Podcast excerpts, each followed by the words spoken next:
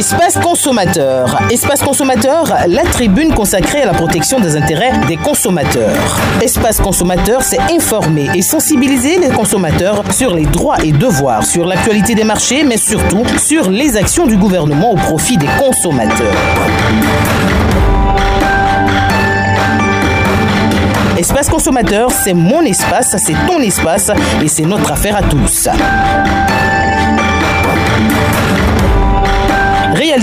Présentation, Jean-Claude Mabéa. Madame, Monsieur, bienvenue à l'écoute de ce premier numéro de l'année 2024 de votre magazine Espace Consommateur. Nous avons décidé donc de revenir sur la décision du gouvernement relativement à l'ajustement des tarifs de l'électricité qui est entré en vigueur depuis le 1er janvier 2024. Il s'agit en d'autres termes de la hausse du prix de l'électricité de 10% appliquée à l'ensemble des abonnés. Comment les populations ont accueilli cette nouvelle augmentation du prix de l'électricité? Vous les entendrez dans quelques instants. Mais quels sont les facteurs à l'origine de cette nouvelle hausse? Et que faire pour réduire son impact sur le quotidien des 4 millions d'abonnés concernés par cette mesure? Les éléments de réponse à ces préoccupations dans ce magazine avec Serge Parfait Dioman, expert international en industrie pétrolière et énergétique. Nous irons aussi à Mans où le manque d'hygiène dans la fabrication et la distribution du pain est un sujet qui préoccupe les consommateurs. Le reportage de Stéphane Adams, notre correspondant régional dans le Tonpi, nous situera sur cette problématique. Pour finir, nous vous dirons comment récupérer après les fêtes de fin d'année. Espace consommateur, c'est mon espace, c'est ton espace et c'est notre affaire à tous. Droits et devoirs du consommateur. La baguette de pain est l'un des aliments les plus consommés par les populations de Mans et ses environs. Si cette denrée est appréciée de tous, sa fabrication et sa livraison laissent à désirer. Le transport du pain se fait dans des charrettes, des véhicules de transport en commun ou des motos. Pourtant, ces moyens de distribution sont interdits par la loi depuis le 1er janvier 2015. Plus de détails dans ce reportage de Stéphane Adams, notre correspondant dans la région du Tonki. Dans le département de Mans et ses environs, le transport du pain dans les charrettes et les véhicules de transport en commun, la distribution ambulante à pied, la vente en porte-à-porte et dans les boutiques de quartier sont légion par les opérateurs de ces secteurs. Mais voilà que ce produit de substance de grande consommation est en contact direct avec l'air ambiant, ce qui inquiète plus d'un. Dans ce reportage, la parole est donnée aux livreurs, aux consommateurs et bien évidemment aux boulangers pour répondre à certaines interrogations Espace consommateur. Commençons par le constat des consommateurs. Les livreurs de pain transportent les pains dans des sacs, des caisses qui sont pas propres et puis ils ferment pas les pains. La distribution c'est fait surtout en moto et les caisses sont pas couvertes. On va de quartier en quartier. Quelque chose qu'on peut pas laver donc euh, doit être mis dans un milieu quand même euh, aseptisé. De Guinée 1, un quartier de la ville de Mans. Depuis 6 ans, Dion Cédric fait la livraison de pain. Quant à sa présence pour la livraison il confie que certains clients se plaignent de l'état de ses vêtements et des mauvaises conditions dans lesquelles il livre le pain. D'autres personnes se plaignent par rapport à nous, qui disent que nous on est sales, on ne protège pas le pain. Quand ils disent ça, ça nous fait bizarre. Comme Dion, Cédric Tokbajan, un autre livreur confronté à des clients qui critiquent le manque d'hygiène des sacs qui contiennent le pain. Il y a certaines personnes qui déplorent le fait que nous livrons dans des sacs qui sont sales ou souvent le livreur aussi n'est pas propre. Avec le temps, on essaie de s'améliorer. Un autre problème, non des moindres, la saison des pluies. Chaque fois que survient la pluie, les pains contenus dans les sacs sont davantage exposés à l'insalubrité, une période durant laquelle Diallo Abdoulaye, livreur, éprouve la peine à distribuer les baguettes. À cause de la pluie, on protège les pains pour ne pas que ça se mouille ou bien quand on roule aussi là, les trucs là ça touche, donc ça fait qu'on met dans le sachet. Souvent les gens se plaignent. Depuis trois ans, Ba Josiane, restauratrice, préfère se fidéliser à Dion Cédric au détriment d'un autre livreur dont l'état des baguettes de pain laissait à désirer. Avant, je prenais du pain avec quelqu'un et un jour, je coupais le pain, les enfants. Et puis, j'ai constaté qu'il y avait un bâton dans le pain. Les planches là, il y a un morceau qui était dans le pain. Donc, j'ai arrêté de prendre du pain avec lui. C'était pas bien propre. Autre lieu, autre dispositif hygiénique. Dans cette boulangerie, en plein centre-ville de Mans, où le conditionnement du pain est démise, le gérant nous confie cet état de fait. Le plus mondial chez nous, c'est nous on vend uniquement de de nos guichets. Nous vendons pour, non seulement c'est pas pour acquérir de l'argent, mais c'est aussi y participer au bien-être du consommateur. Quand tu travailles dans l'hygiène, puisque déjà nous sommes suivis par le ministère de l'insalubrité. Ce qui veut dire que nous n'avons pas droit à l'erreur en fait. Tout ce que nous vendons ici est suivi. Il y a les contrôleurs pour poursuivre les pâtissiers ou bien les boulangers en quelque sorte, de sorte que tous les produits qui sortent de l'usine vont être exposés au guichet ici, puissent être entretenus. Déjà même à l'industrie même, au pétrissage jusqu'à la sortie du guichet ici, tout est suivi pour le contrôle. Si le client a acheté un produit qui a un problème d'indigestion, c'est que c'est pas bon pour nous. Rappelons à toute fin utile que la distribution ambulante à pied, la vente en porte-à-porte et dans les boutiques des quartiers, le pain sont proscrits depuis le jeudi 1er janvier 2015 sur l'ensemble du territoire national. Une mesure contenue dans le texte réglementaire de l'arrêté numéro 37 de juin 2013 du ministère du Commerce, de l'Artisanat et de la Promotion des PME portant organisation de la distribution et la vente du pain. Mais où en sommes-nous avec l'application de ces mesures visant à prévenir les violations de cet arrêté? Qui avertit que les violations constatées seront réprimées par les agents du ministère du Commerce, de l'Artisanat et de la promotion des PME. Que fait la direction régionale de la lutte contre la salubrité du Tonpi À quoi sert-elle réellement? En pareille circonstance Toutes nos tentatives sont restées sans suite. Le temps de réponse, les opérateurs de ce secteur amont laissent à désirer pour leur manque d'hygiène dans la distribution et la vente du pain dans le Tonpi. Ce reportage a été réalisé et présenté par Stéphane Adams.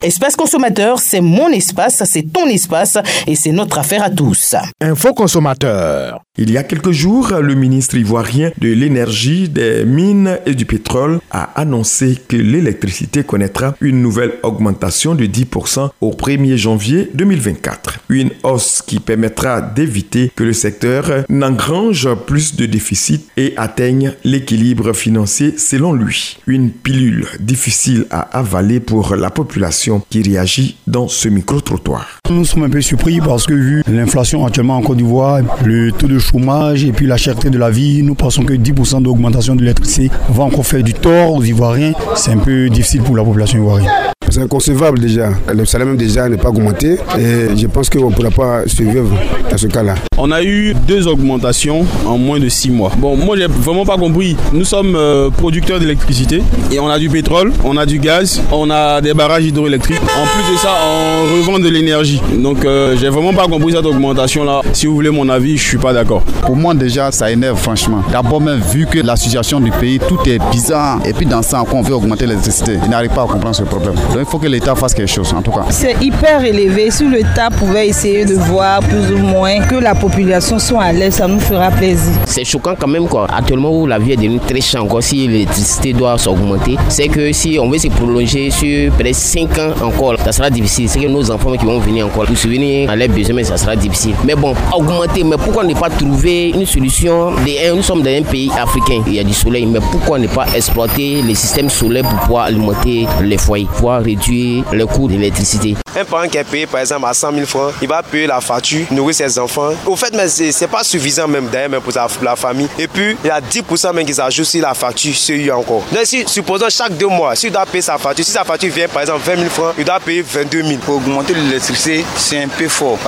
La vie du coût cher est déjà là. Et vous allez mettre encore l'électricité dedans. Nous, les pauvres qui n'avons rien d'abord, on a des soucis encore pour payer l'électricité. Ah, pourtant, nous ne pouvons plus payer encore du pétrole pour allumer les lampes. Donc, ce que nous pouvons demander, c'est simplement pardon au gouvernement et nous qu'à essayer de revoir ça encore. Nous souffrons en Côte d'Ivoire, nous avons beaucoup de problèmes. Il y a le problème des loyers qui ne sont pas encore réglés. Encore vient s'ajouter le problème de l'électricité. On mange comment? On vit comment? On s'habille comment? C'est vraiment difficile. En ces temps de fête, l'État pouvait peut-être, euh, je dirais, réduire même le coût de l'électricité pour pouvoir permettre à la population de bien vivre. Mais elle vient encore augmenter les problèmes de la population. En tout cas, pour ma part, c'est vraiment catastrophique que l'État de Côte d'Ivoire prenne des résolutions pour pouvoir annuler ça. On peut payer encore du pétrole pour allumer les lampes. Donc, ce que nous pouvons demander, c'est simplement pardon au gouvernement et nous qu'à essayer de revoir ça encore. Cette nouvelle hausse du tarif de l'électricité est un déséquilibre opérationnel financier dû à des facteurs exogènes, nous explique dans cet entretien Serge Parfait Dioman, expert international en industrie pétrolière et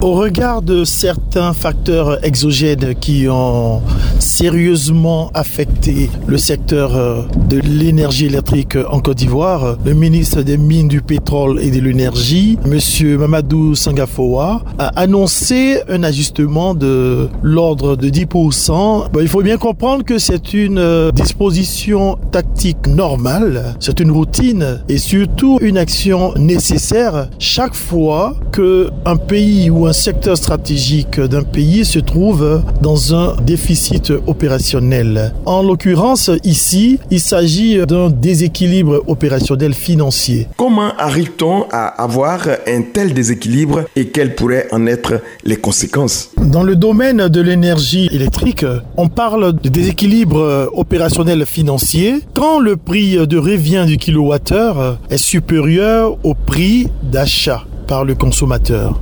Ça veut dire en fait que le consommateur achète le kilowattheure qui lui est livré à un prix qui est inférieur au prix auquel il aurait dû l'acheter normalement en considération de toutes les dépenses qui sont faites pour obtenir un prix de revient. C'est donc la situation que vit euh, la Côte d'Ivoire en ce moment, où nous avons un kilowattheure qui est acheté par le consommateur à 79 euh, francs CFA, alors que le prix de revient est en moyenne de 89 francs CFA. Dans toute la sous-région, lorsqu'on compare, euh, on se rend compte que beaucoup de pays, hein, enfin la majorité, sont au-delà des 100 francs CFA le kilowattheure. Donc en tout état de cause, la Côte d'Ivoire est le pays qui vend son kilowattheure le moins cher disponible pour la population. Serge Parfait Duman, quel pourraient donc être les causes de cette nouvelle hausse de tarifs de l'électricité Dans le cas de la Côte d'Ivoire, il peut en avoir eu dans le passé, peut-être qu'il en aura dans le futur, mais dans le cas présent, cela est dû à plusieurs euh, facteurs. Donc les plus marquants, il n'y a pas de facteur endogène particulier, mais c'est vraiment des facteurs exogènes. Nous avons par exemple la crise russo-ukrainienne qui est vraiment fort impactante en plusieurs aspects. Hein. On peut citer juste deux, mais il y en a plusieurs aspects. Par exemple, euh, l'on sait bien que la production d'énergie l'énergie électrique euh,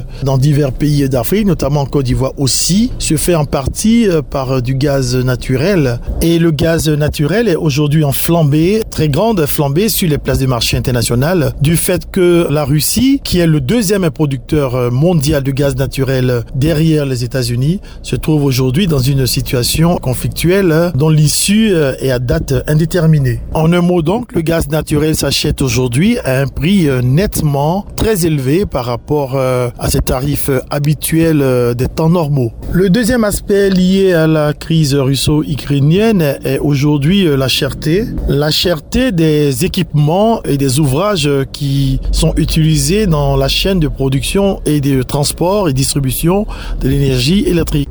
Nous savons bien que l'Afrique euh, ne produit quasiment pas ces genres euh, d'équipements dont nous avons besoin. Et donc, euh, lorsque les pays producteurs sont affectés par la crise russo-ukrainienne et que les factures énergétiques grimpent, ce sont des factures qui répercutent directement ces équipements qui nous vendent. Nous avons besoin de ces équipements pour entretenir notre réseau électrique. En bout de chaîne, donc, tout cela nous est répercuté. Un autre facteur exogène est la crise du coronavirus que nous avons c'est une crise qui a imposé au monde entier un embargo, où il y avait une possibilité de disposer de pièces de réchange, d'équipements pour faire la maintenance correcte des usines, y compris les réseaux électriques des pays. Après cette crise donc, tous les pays ont lancé des commandes, ça a affolé les marchés, les prix ont grimpé et ne sont plus redescendus. Et tout le monde paye le prix cher aujourd'hui. Et quelles propositions pouvez-vous faire aux décideurs et aussi aux consommateurs pour réduire l'impact de cet ajustement des tarifs de l'électricité sur leur quotidien? Lorsque l'on arrive à une telle situation, il est bon aussi de voir ce qu'on peut faire à son niveau personnel. Donc à l'endroit de mes concitoyens ivoiriens, ivoiriennes, le message est simple, hein, voir comment réduire ses poches de dépenses énergétiques. Entre autres donc, réduire le gaspillage énergétique, voir partout où est-ce qu'on peut faire de l'économie d'énergie électrique, c'est déjà une bonne solution. Et ensuite,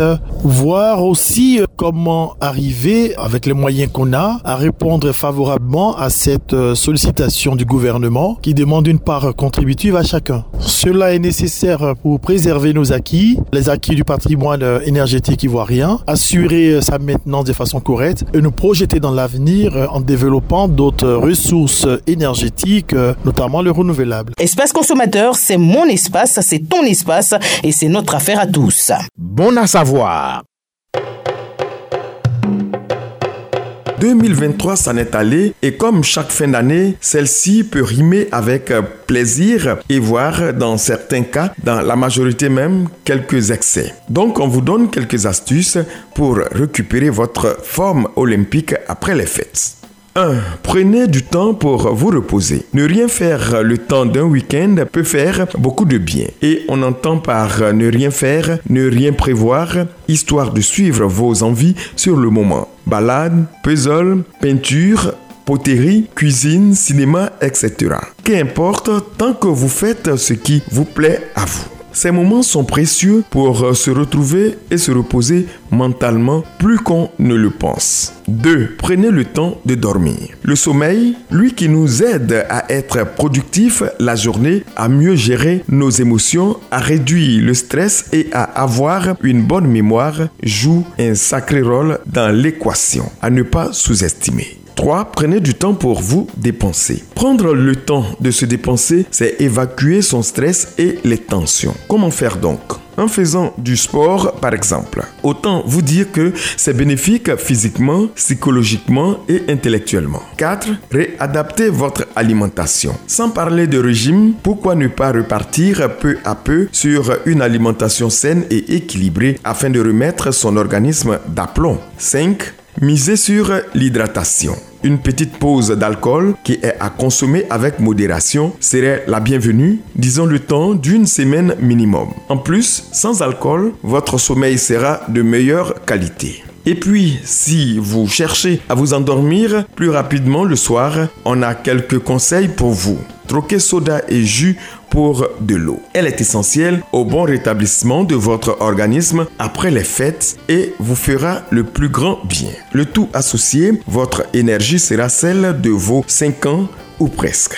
Voilà, merci de nous avoir suivis. Bonne et heureuse année 2024 à toutes et à tous. Rendez-vous la semaine prochaine pour un nouveau numéro de Espace Consommateur sur Radio de la Paix.